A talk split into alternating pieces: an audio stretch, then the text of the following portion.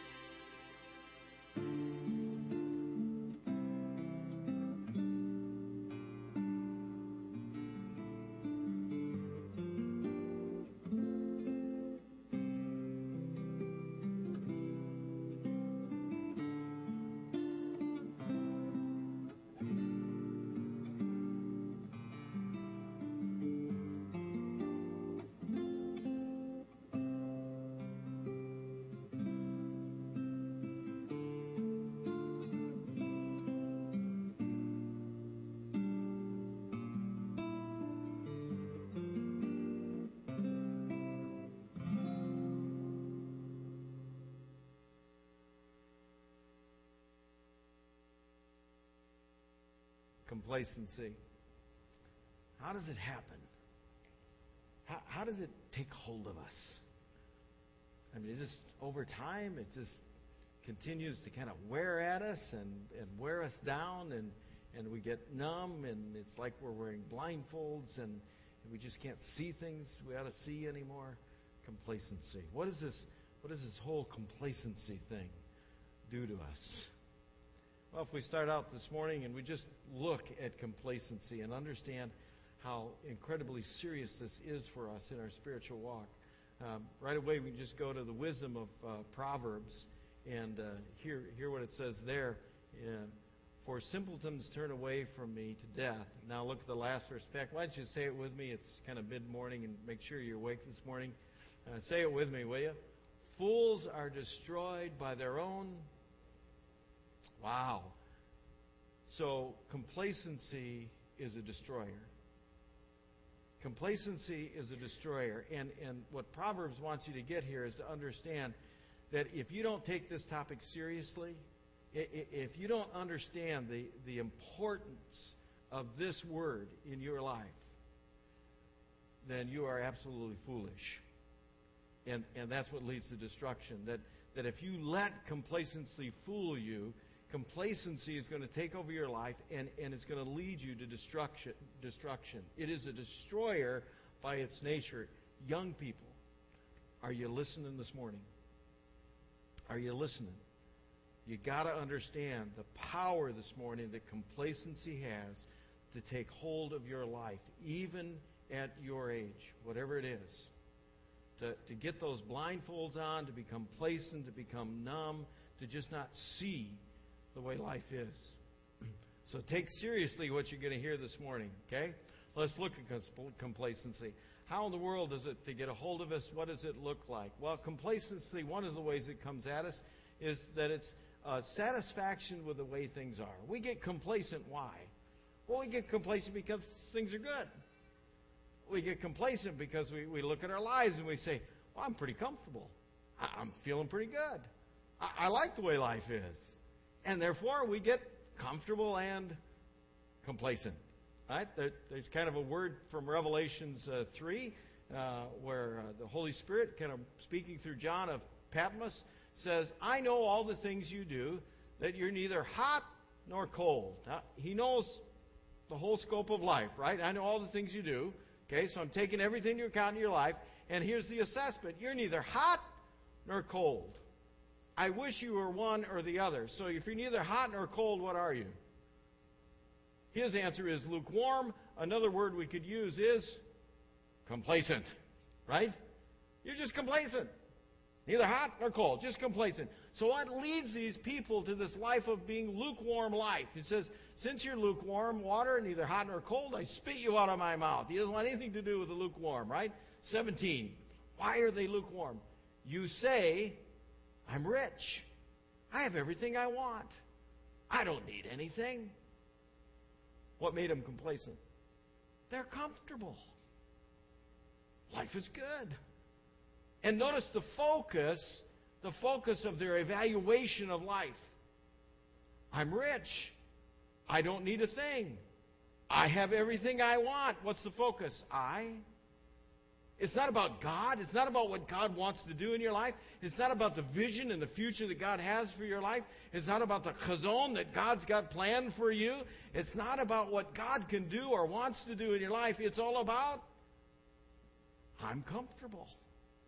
Evaluating life and saying it's all about me is the beginning of complacency. And you get to that place in your life where you just say, Well, I'm feeling pretty good. I'm okay. The word to us at the end is powerful. It says, You don't realize what you really are is wretched and miserable and poor and blind and naked. Wait a minute. I thought they said they were rich. I mean, they said they were rich, and yet the judgment of the Holy Spirit is they are poor and miserable and wretched and blind and naked. Do you see a little contrast there? You see, the Holy Spirit looks at their life and says, No, you don't understand. You, you, you're evaluating according, according to your standards. What you're missing is what God has in store for you. You're becoming complacent to what God can do in your life. You're becoming complacent in your comfort about what God wants to achieve in you and through you. You're becoming complacent and you're making God powerless. Why? Because you're complacent in your comfort and it destroys. It destroys the future and the possibility of what God predetermined was the vision for your life. Do you see how dangerous complacency is? We get complacent because we get in our own comfort. We should learn this. I, I preparing for today, I ran across uh, this piece of information. I didn't know this, but you know, you see those uh, eagles' nests, these giant eagles' nests up in the big. I mean, they're big honking nests, right? And uh, what, when the eagle starts making that nest, it makes the the, ba- the bottom of the nest. It makes it out of sticks and thorns and jagged rocks and you know some pretty thorny, rough stuff, right? And then as as it you know eats, it keeps whatever the like the fur and the feathers and stuff like that, and it makes a nice soft cushion over all this jagged stuff. And so you know when when the eaglets are born, they're born into this nice, comfortable place, and and it's warm and it's comfortable, and and of course mom and dad are providing free food, and you know kind of sounds like you know our kids, right? I mean it's comfortable and warm, and mom and dad provide free food and gas, and it's real comfortable, right?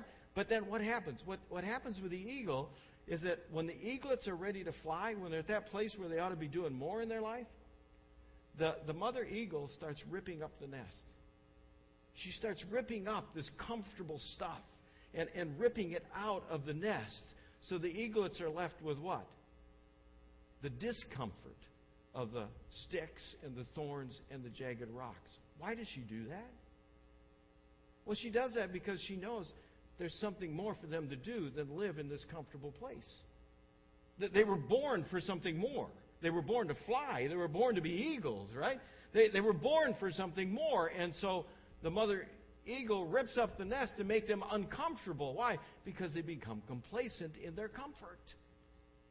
That's what happens to us. We get comfortable in our prosperity. When we're not born for that. We're not born for that kind of prosperity.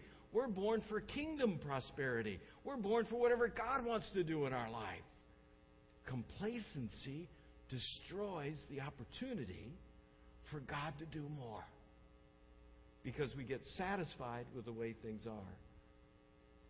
Complacency also comes at us and take hold of our life when it, it causes us to reject what reject what might be. We get complacent when we begin to just reject what might be in our life. Now, verse 9 in uh, Romans, or chapter 9, uh, verse 13 in Romans has always been an awkward verse uh, for me. I don't know about you if you've read it, but it's always been kind of one of these awkward verses like, what is that all about? And you got to really think through this. It, it comes and it says, As it is written, Jacob have I loved, but Esau have I hated. Wow, I mean, that's pretty harsh, isn't it? It means God loved Jacob, but he hated Esau? What's up with that? Why, why did God feel so strongly about Esau? Well, if you go back into the story, and you go back into Genesis 25, and you know it's the story of Jacob and Esau, and they're two twins, and, and uh, Esau is the oldest who, who comes out first, and Jacob comes out next, and, and uh, so Esau's got the birthright, and, and Esau is, you know, the hunter and strong, and, and dad loves uh, Esau, and, and Jacob is more mild mannered and kind of conniving and smart, and, and mom loves Jacob, right? And, and so they have this constant battle between the two of them. In Genesis 25, we get the experience of Esau coming in, and look what Esau does. This is just, this is why. You're going to get it right here. One day, Jacob was cooking some stew when Esau came home hungry and said, I'm starving to death. Give me some of the, of the red stew right now. That's how Esau got his name, Edom. Jacob replied, Sell me your rights as the firstborn son. I'm about to die, Esau answered. What good will those rights do me? But Jacob said, Promise me your birthrights here and now. And that's what Esau did. Why does God hate Esau? Because he became complacent about what God could do in his future and he gave up his birthright. What, I mean, what kind of question is that? Are, are you serious, Esau? What good will those rights do? What good will God's blessing do in my life? I mean, what good could possibly happen in the future if I become the favored of God? I mean, what good? You see what he's doing? He comes, becomes complacent to his birthright. He, he becomes complacent and says, well, what can God do in my life? What, what good is this birthright? What good is God's favor? What good is God's blessing? You know what it translates into our life? It comes into our life and it says, well, you know, I guess this is the way my marriage is going to be, and I, I, you know, it just is the way it is.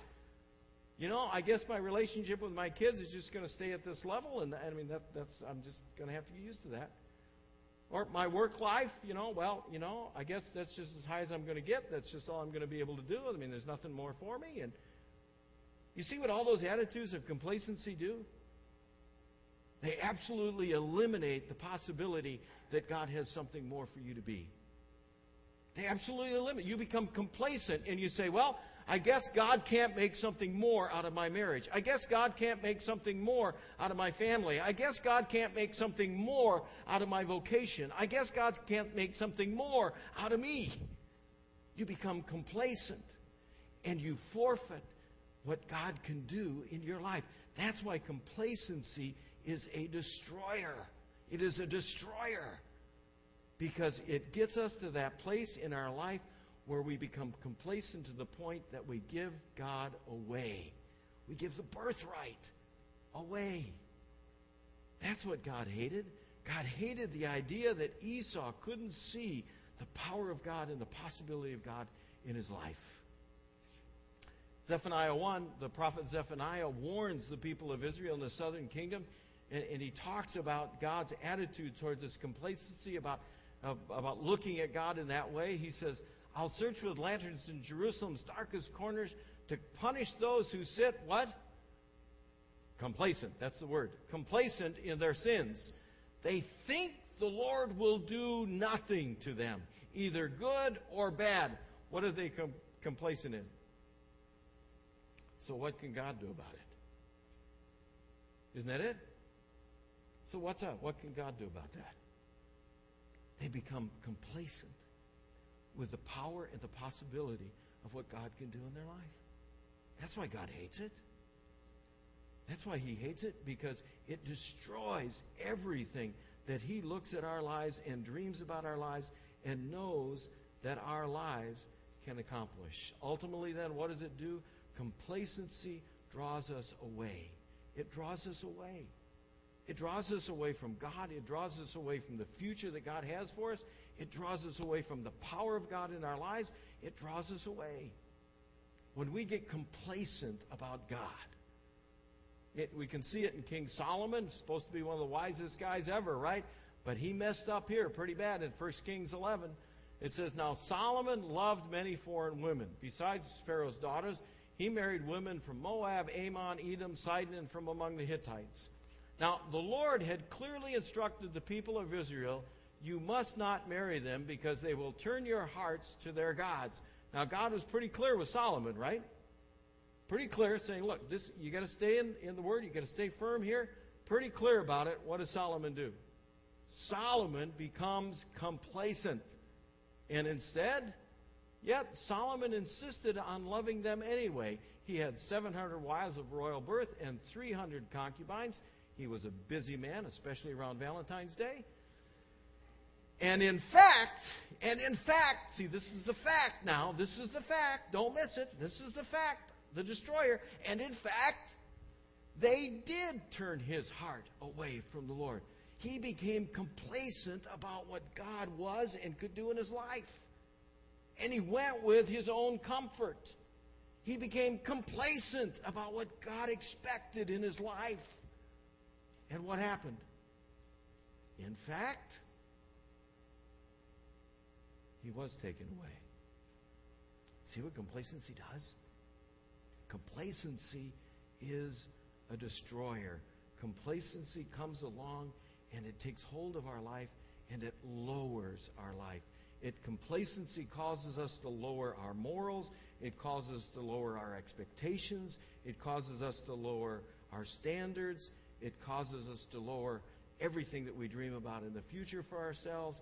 It causes us to lower our relationship with God. Complacency is a destroyer. And the truth? Complacency is rampant in the church and in our nation. It is all over the place. You know this. You're thinking about it right now. I mean, think about those that have been around long enough. Think about movies in the in, in 30 years ago. Think about the, the Mary Tyler Moore show, where, where when they did the bedroom in the Mary Tyler Moore show, it was his bed and her bed. And now you go to the movies, and what is it? If it's R rated, it's soft porn in a lot of cases, isn't it? How'd that happen? Because we became complacent, people of God. We became complacent.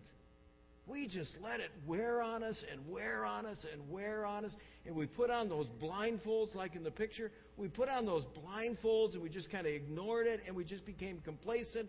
And we said, well, yeah, that's just the way it is. Really? That's the way it is because we allow it. It's the way it is because we buy into complacency and it destroys. And it'll destroy the church and it'll destroy our nation because that's what complacency does. This is a huge word for us. We need to understand the power of complacency and begin to stand up and fight back. I mean, we're hearing in the news a lot today. I mean, the recent weeks and months here, we're hearing a lot about, about the church is under assault. Heard that? The church is under assault. Guess what? We always have been. What's new? Of course, the church is under assault. Absolutely. The kingdom of darkness has continually been trying to destroy the church. And it will do anything and use any structure in the world to do it, including the government. And so we'll be complacent. And we'll let laws get passed that undermine the family. We'll be complacent and, and we'll let decisions get made that are totally contrary to the Word of God. We'll get complacent and just say, well, yeah, that's just the way it is. Really? When we allow ourselves to get captured by that kind of complacency, we have allowed destruction. We've allowed destruction. And God is not a God of destruction, He is a God of life.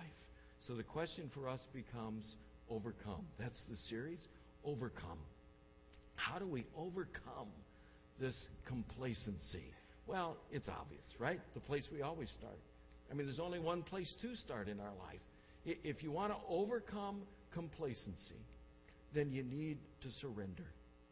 You need to surrender. If you're complacent right now about your marriage, if you're complacent right now about your relationship with your kids, if you're complacent right now about your vocation in your work life, if you're complacent about where life is for you right now, then you just got to give it up. You just got to surrender it. You just got to be able to say, listen, life is not about me. It's all about Christ. That, that's what Jesus was saying in Matthew 22 when he talked about the greatest, the most important commandment. Jesus said, You must love the Lord your God with what? All your heart, all your soul, all your mind. What's he saying? Listen, it's all about Christ. My life is all about Christ. It's nothing about me. I can't get complacent. Why? There's no room for complacency when you're all about Christ. When you're all about Christ, there's no room for complacency because God is control of your life. If you look at it, complacency can destroy us, but when you surrender life, when you give your life away, now God can fill you with a desire that insulates you from complacency. Here's where it is in Philippians 2. Paul says, Dear friends, you always followed my instruction when I was with you, and now that I'm away, it's even more important. Work hard Work hard to show the results of your salvation, obeying God with deep reverence and fear. Now look at this. For God is working in you, giving you the desire and the power to do what pleases Him. What's up? See, when you surrender your life, you put yourself in a position to receive the desire and the power to be a kingdom difference maker to be a kingdom difference maker. That's why we're here. We're here to be absolutely sold out for Jesus Christ and to say our lives are all about Him. And if our lives are all about Him and we keep receiving that desire and God keeps putting in front of us those opportunities, there is no room in our life for complacency. There's just no room for it. Every day becomes an opportunity for us then to go out there and make a difference for whatever it is God wants to accomplish in our lives. When we're all about Christ, there is no room for complacency because God is always wanting more out of our lives. God is always putting more opportunity in our lives. God is always out in front of us, dragging us forward to something better in our marriages, in our families, in our work, in all the things that comprise our life. There's no room for complacency. We overcome complacency when we get this and when we understand that we are the hope for the world. See, there's no room for complacency in our lives because we're the hope that the world has. They may not get it, they may not understand it, but we got to get it. It says, do everything without complaining and arguing so that no one can criticize you. Live clean, innocent lives as children of God. Doing what? Shining like bright lights in a world full of crooked and perverse people. That's what we do. We cannot be complacent. Why? Because there's too many people out there that don't know Christ. There's, there's too many institutions out there that aren't that aren't running according to the principles of God's Word. There's, there's too much for us to do out there. We can't get complacent. Listen, I plan this. I plan on on go, on experiencing heaven someday. Amen. I want to make sure I know people up there. So I'm going to live my life taking as many people as I can with me. And if that's that's where my life is, there's no room for complacency. It means every person I meet is an opportunity. It means that every situation I am is an opportunity. That means everything that goes on in my life is an opportunity for God to do one more thing in one more person's heart to bring them to that place where they surrender their life to Christ. There is no room for complacency. You got Christ Church, we got to understand. If you're a Christ Church person today, covenant member especially, listen we got to understand Christ Church is not just a church. We are a movement and we are a cause. Churches rise and fall. We are a movement and we are a cause. And each one of us that are sold out for Christ, we're here because our lives can make an incredible difference in the kingdom of heaven. We're a movement. We're a cause. We can never get complacent. Christ Church can never get comfortable and never feel like, well, this is good. This is fine. We're getting lots of people. We're good now. No, there's one more person that needs Christ. We can never get complacent. It's just not possible for us. Why? Because we understand we are the hope. We overcome when we understand what God wants to do in our life. Young people, listen. God wants to do so much in your life. He has so many dreams for you, so many opportunities He can lay in front of you. And what will destroy that is if you just get complacent and start focusing and saying life is all about you. It's not. It's all about what God can do in you and through you. And you are the hope for the world. And, and what tells us that is when we stay centered in the Word. When we just stay centered in the Word. Paul says, hold firmly to the Word of life. Why? Because that's life. Complacency destroys. The Word gives life. And so we got to just stay in the Word. And when we stay in the Word and we stay on the mission and we stay in the task, then we understand the joy of what it means. How exciting it is to live each day knowing this is a difference day. This is a difference day. My life today, when I go do my marriage, when I go do my family, when I go do my work, when I go do whatever it is I do in that day, this is a difference day for the kingdom of heaven. That's not complacency. That's understanding what God created us for and what God can do in our lives. We overcome when we experience the joy of that. It means that we put ourselves in a place where we seek what God has to offer. This is at the end of, of Revelation 3 when he was talking about being lukewarm. Look what God says. I advise you to buy gold from me, gold that has been purified by fire, that when you are that you will be rich and also buy white garments for me, so you'll not be shamed by your nakedness, and ointment for your eyes, so that you'll be able to see. What's that all about? Listen, surrender your life, get filled up with God, and there's no room for complacency. There's no room for it. That's what he says then. I correct and discipline everyone I love, so be diligent and turn from your complacency. Isn't it there? Turn from your complacency.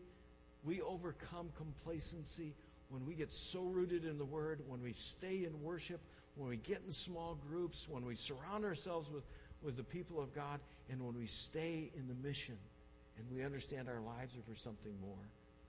And Jesus promises at the end that He will be with us in every situation and every circumstance.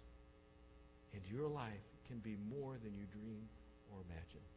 You overcome complacency when you make your life not about you, but about Christ. Let's pray. Father, thanks. Thanks for giving us a chance to live. And not just live, but to have that life that's on purpose, that life that's a difference maker, that life that stands for the kingdom. We know it's not easy. We know there's going to be challenges and disappointments and there's going to be heartache. We know all that. We also know that you promise to be with us in everything. And we just want to be receivers. We just want to open ourselves up and, and ask you today give everybody in this room such a desire, such a desire to live for you that there's no room in their life for complacency. Give them such a desire that there's no room for destruction, but only for life and for the abundance that you can bring. We ask this in Jesus' name. Amen.